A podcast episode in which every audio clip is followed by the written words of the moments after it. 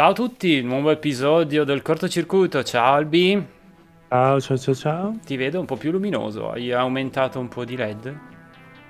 Eh, no, probabilmente ho una pagina bianca aperta davanti al naso, mm-hmm. quindi sono più luminoso. Ok, allora, diciamo che ho cambiato sfondo prima di tutto. Questo sfondo non piace a Alberto, ma ho voluto dare... No, perché va avanti e indietro, fa venire la nausea. Non solo so. Tu puoi patire, guarda davvero. Guarda, fai tu che sai. Mm-hmm, mm-hmm. Mi fido di te. E comunque la puntata di stasera è, tra virgolette, idealmente dedicata a te, Albi, perché parliamo di un biologo. Ah, pensavo di un ibrido. Quello anche, più avanti sì.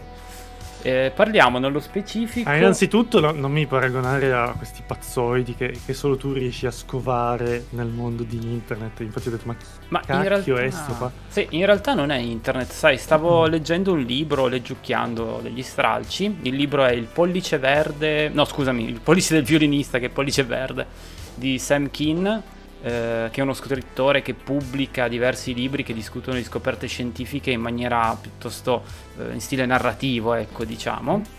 E c'è un trafiletto, un capitoletto, diciamo, che parla di questo scienziato, di questo biologo che si chiama Ilya Ivanovich Ivanov, biologo russo, che tu non hai sentito minimamente. Come hai detto bene il nome, sono scioccato. Eh, spero di averla pronunciato correttamente. Ivanov. Dicevo anche in cirillico adesso. Mm. So solo che va pronunciato la V, la F, tutto lì, la mia conoscenza finisce. E, cosa volevo dire? Comunque non lo conoscevi questo scienziato? No, per... mai sentito nominare. Zero. Sono contento, così to- portiamo diciamo a galla un po' di storie un po' strane, un po' raccapriccianti direi. Comunque è uno scienziato russo, un biologo nato nel milleottocentosettanta, che è laureato ovviamente, è diventato professore ordinario, insomma... Ha anche collaborato con Pavlov. Hai presente? Ti ricordi? Sì, è una reminiscenza di studi universitari, quello mm-hmm. dei studi comportamentali su, sui cani, più che altro sul eh, insomma, c'è questo esperimento sul riflesso condizionato praticamente, dove eh, diciamo un cane, no, mm-hmm. sbava quando, a parte che non è che sbava sempre, però gli viene la salivazione quando gli metti davanti magari una ciotola di cibo, no? E ovviamente se tu gli metti davanti un campanello non fa nulla, giusto? Direi corretto. Però se, se tu quando eh, oltre alla ciotolina gli, gli dai il cibo e fai suonare un campanello, avrai la risposta di salivazione, no? Ovviamente l'abituazione, no? Quindi il fatto di ripeterlo tantissime volte ha creava poi questo stimolo riflesso condizionato, appunto, dove solo facendo suonare il campanello il cane cominciava a salivare. Esatto, è un, diciamo, un esperimento piuttosto conosciuto, insomma, nell'ambito scientifico, e ha lavorato a stretto contatto appunto con questo scienziato, ha lavorato poi nell'istituto veterinario sperimentale di Stato, insomma, ha una bella carriera. Eh, dove si è specializzato lui però? Studiò e perfezionò le tecniche di inseminazione artificiale, eh, specialmente le applicate in ambito mh, dei cavalli, diciamo così, ecco. Al zootecnico, io. Esatto, un termine più preciso è quello, dimostrando come appunto l'inseminazione artificiale fosse molto più efficiente rispetto a quella naturale. Infatti la sua stazione di riproduzione fu meta comunque di eh, diversi riproduttori da tutto il mondo, eh, lavorò tra l'altro anche per i Romanov, non so se ti ricordi anche qua, eh, una dinastia piuttosto famosa, forse qualcuno di loro è stato anche zar, dinastia so russa. Mm-hmm. E... sicuramente, cioè, dal punto di vista anche solo della praticità è, è molto più controllato rispetto a far copiare degli animali normalmente. Ma poi ha ideato proprio tutta la strumentazione, ha creato una specie di spugna eh, per assorbire lo sperma del cavallo, insomma, e un catetere di gomma per depositarlo nelle femmine, quindi era comunque uno un discreto genietto da quel punto di vista, in un periodo anacronistico forse, se pensiamo adesso alla genetica, al D N A, all'epoca non c'era tutto ciò e lui pensava già non appunto ne... non ah. ne sapeva nulla. Esatto, lui pensava, aveva quest'idea dell'ibridazione, che si è portata più avanti in maniera addirittura più estrema, ma ci arriveremo con calma, insomma. Eh, infatti le sue idee di base erano mh, eh, utilizzare l'inseminazione artificiale per ottenere ibridi interspecie, quindi di specie diverse. Fu addirittura tra i primi, se non addirittura appunto il primo, a ottenere eh, ibridi tra zebra e asino. Tra l'altro ho anche delle foto, aspetta che te la metto, eh. Mettimi. Sto zonk, eh, eccolo qua.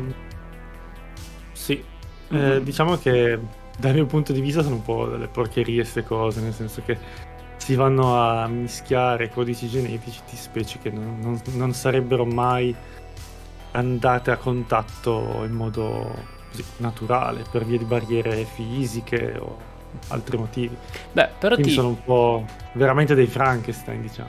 Ti invito un attimo però a riflettere, per carità, sono anche d'accordo con te, insomma, su quel punto di vista, però noi non lo facciamo continuamente in ambito eh, vegetale, diciamo così, sì, con sì, il miglioramento vabbè, delle culture. Anche, però anche soltanto il problema etico solitamente sulle piante non si pone tanto, mm. quindi certo, certo. Sugli animali è un pochino più complicato. Sì, perché sono senzienti, ma in realtà anche lì sarebbe più complesso, secondo me, perché anche le piante, insomma, hanno Sì, una... però hanno un sistema nervoso, chiaro, se si può chiamare sistema nervoso diverso, no? Vero, eh, verità, verità, verità. È solo uno spunto di non è, non è che non è che li stai torturando, però comunque sono animali che in natura non esisterebbero. E li fo- forzi la loro esistenza, non so, un po', un po' strano. Sono un... tanti esempi. Adesso, a parte eh, quello più famoso del mulo, che eh, appunto è eh, maschio, asino, femmina, cavallo, nasce il mulo, no? Uh-huh. Eh, se invece fai il contrario, quindi padre, cavallo e asino, femmina, eh, nasce il bardotto, quindi sono un po' diversi. Eh, questi sono stati un po' utilizzati dall'uomo principalmente, proprio per dei motivi pratici, no? Però ci sono altri ibridi come, non so, il ligre, mm-hmm. che, tigre e leone, che, non so, penso venga fatto più che altro per creare il fenomeno da baraccone, perché viene fuori un, un felino di dimensioni esagerate, molto grande, che ha caratteristiche intermedie tra la tigre e il leone. Eh, però appunto la tigre, dove vive la tigre? Vive in Asia, comunque nelle foreste. Il leone vive in Africa, nella savana. La probabilità che in natura vadano a contatto è sotto zero. Chiaro. Non, non, non capiterà mai che si incontrano in natura. Poi i codici genetici sono più o meno compatibili, perché evidentemente sono delle specie che possiamo ritenere, ritenere più o meno recenti, e quindi il D N A non è del tutto incompatibile, e quindi si creano questi Eh, questi bestioni che, però attenzione, il mulo ad esempio è sterile, quindi yeah. ad esempio il mulo no, non, ha, non è una specie, non c'è il nome specifico per dire l'asino, no? O il cavallo, il cavallo è Equus caballus, no? Cioè, c'è un, un genere e una specie, no? Genere specie. Eh, l'asino è Equus asinus, no? Quindi stesso genere, specie ovviamente diverse. Il mulo non è una specie, non, ha, non è nominato in questo modo, si chiama solo mulo, okay? Stesso discorso per il bardotto. Il ligre in realtà è un po' particolare, perché eh, il maschio è sterile, la femmina invece è fertile. Ma penso che comunque lo facesse per eh, diciamo scopi scientifici, ovviamente, pura conoscenza, capire cosa veniva fuori, come si mischiavano, sì, sì, appunto.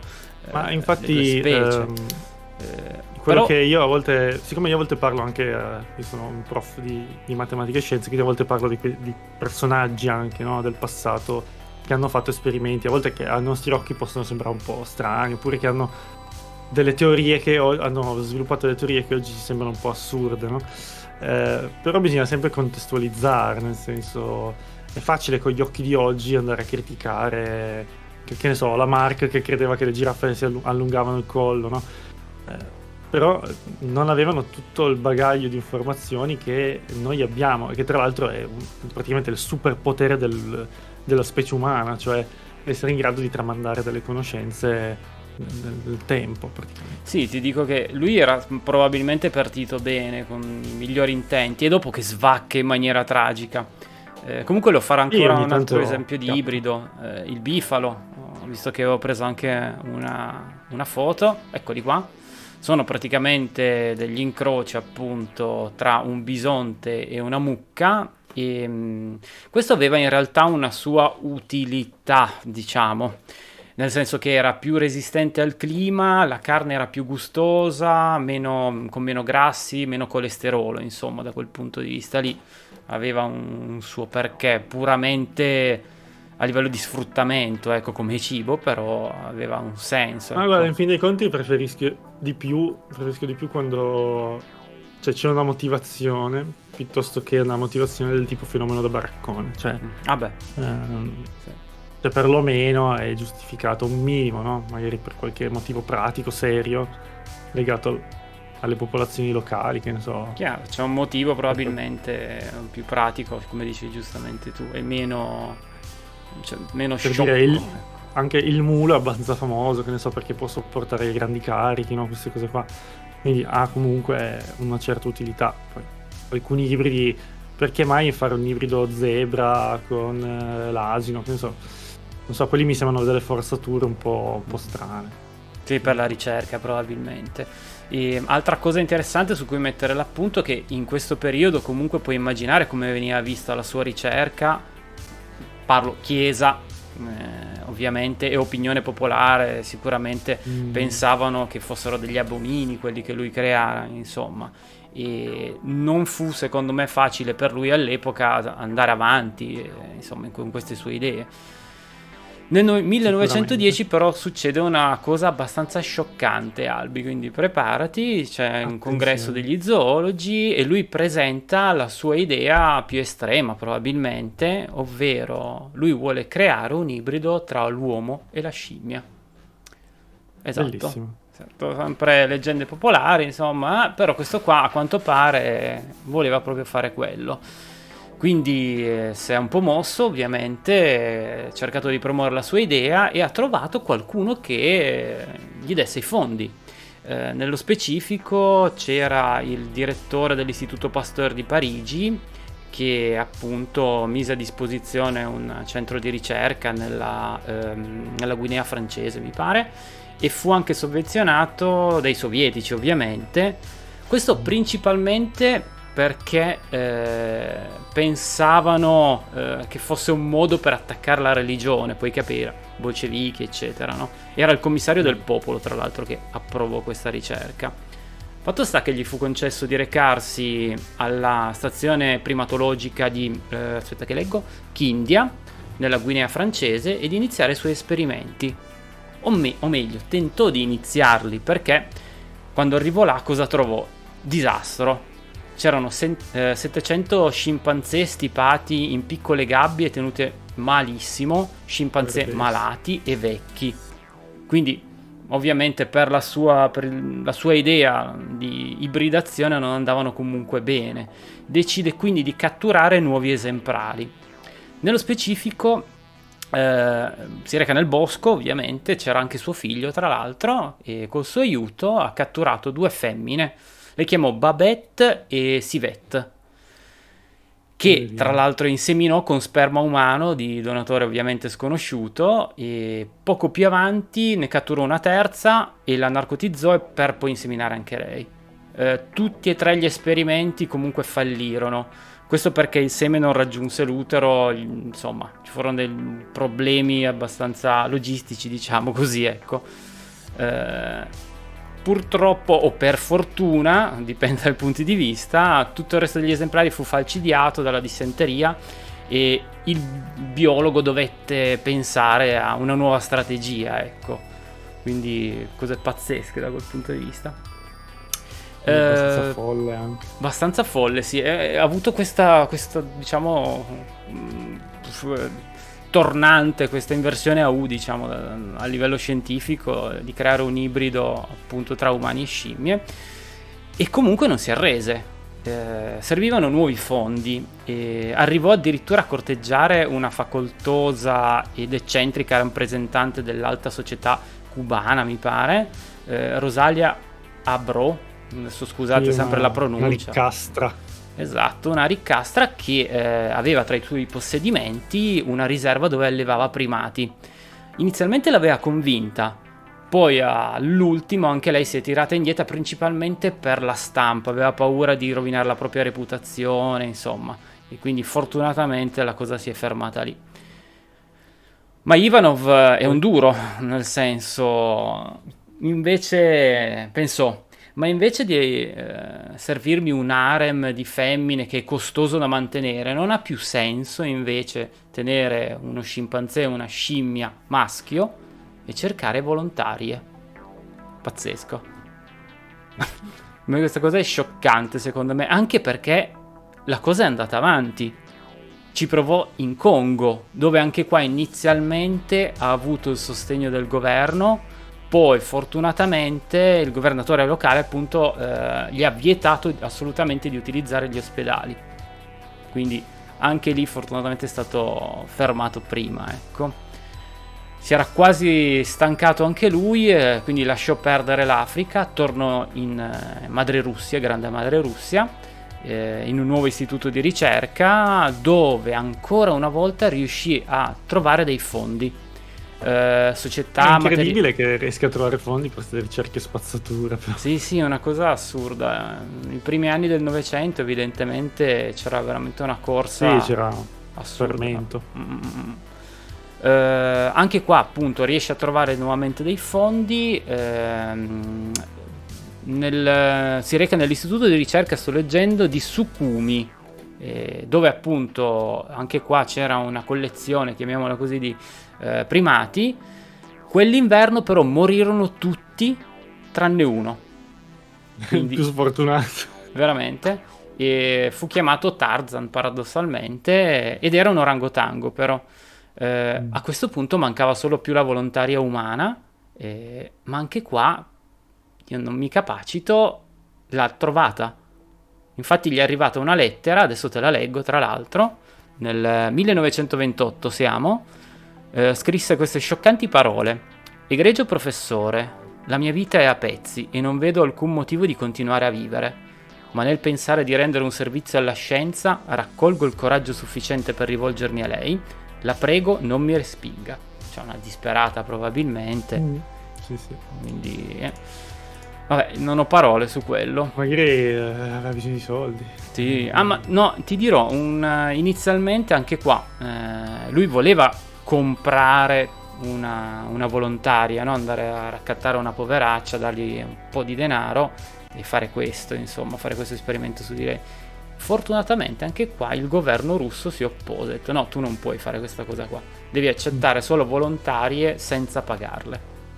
Ah, quindi un minimo ancora di, diciamo, di speranza per l'umanità c'è.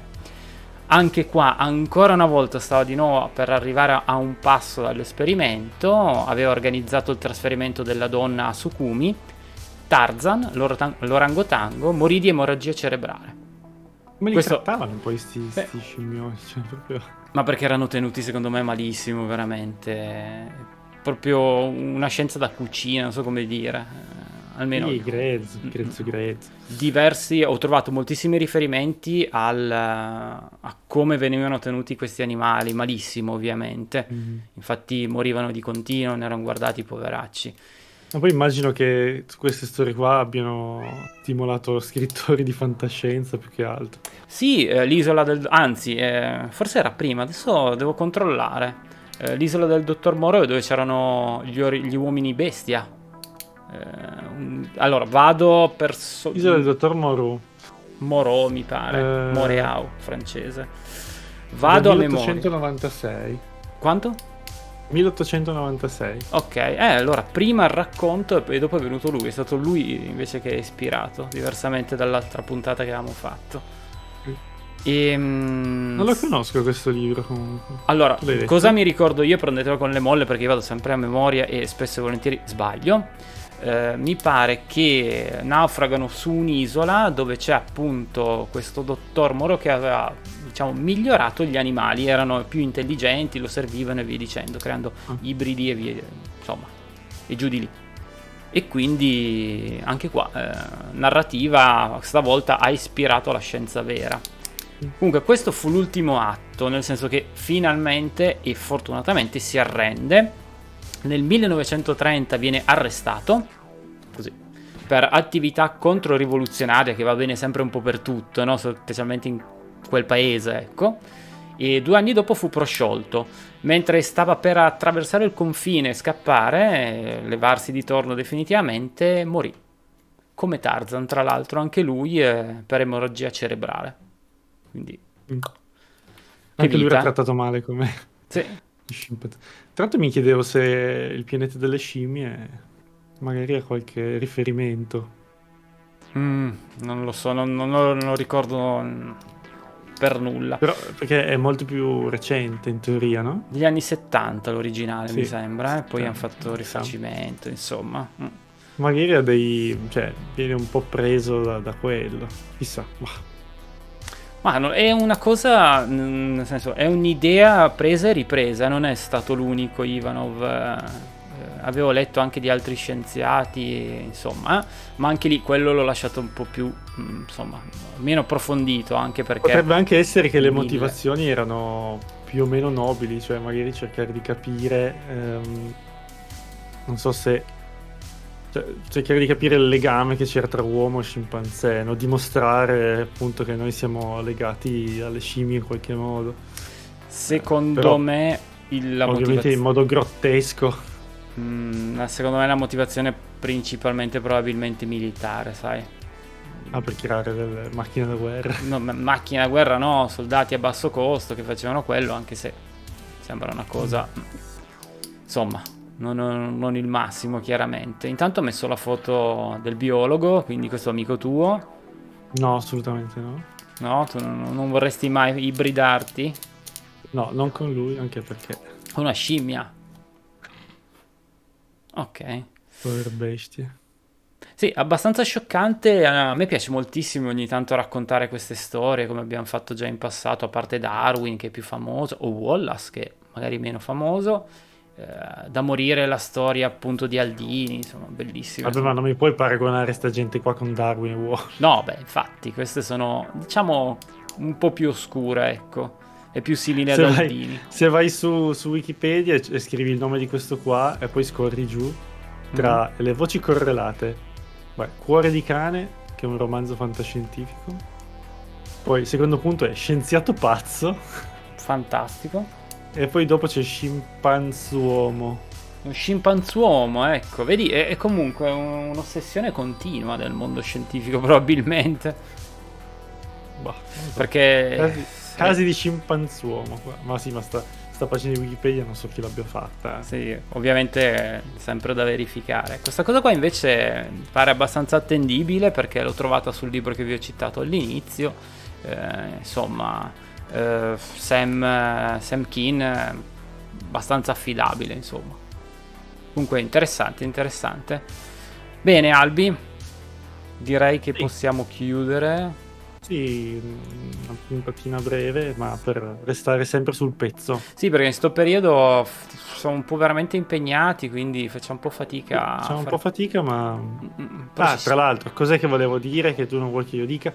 Che è un anno che facciamo oh. questo, quindi è già passato un anno da quando abbiamo iniziato questa avventura. Sì, non sembra, è abbastanza veloce, non so come mai. Boh. Sì, sì, sì. Sembra ieri, però, effettivamente. E... cerchiamo di migliorarci piano piano. Sì, sì, sì, sì, sì. Bene, e... bah, bah, bah, facciamo sparire il monitorino, sto pensando, noi siamo vabbè, sempre solita pubblicità, siamo sempre su... Uh, Spotify, ovviamente, YouTube, Instagram, Twitter. Twitter per quello lo uso veramente poco, perché è scomodo per me. Sì. Comunque, insomma, eh, ci trovate sempre con Cortocircuito Podcast. E ogni tanto facciamo gaming. Adesso dobbiamo scegliere un, gaming, un game nuovo da, da fare dopo sì. It Take Two. E, anzi, ah, dei suggerimenti volentieri. Ok, e e adesso è già partita la sigla. No, no. No, no, sigla, salutiamo tutti, ciao. Ciao ciao.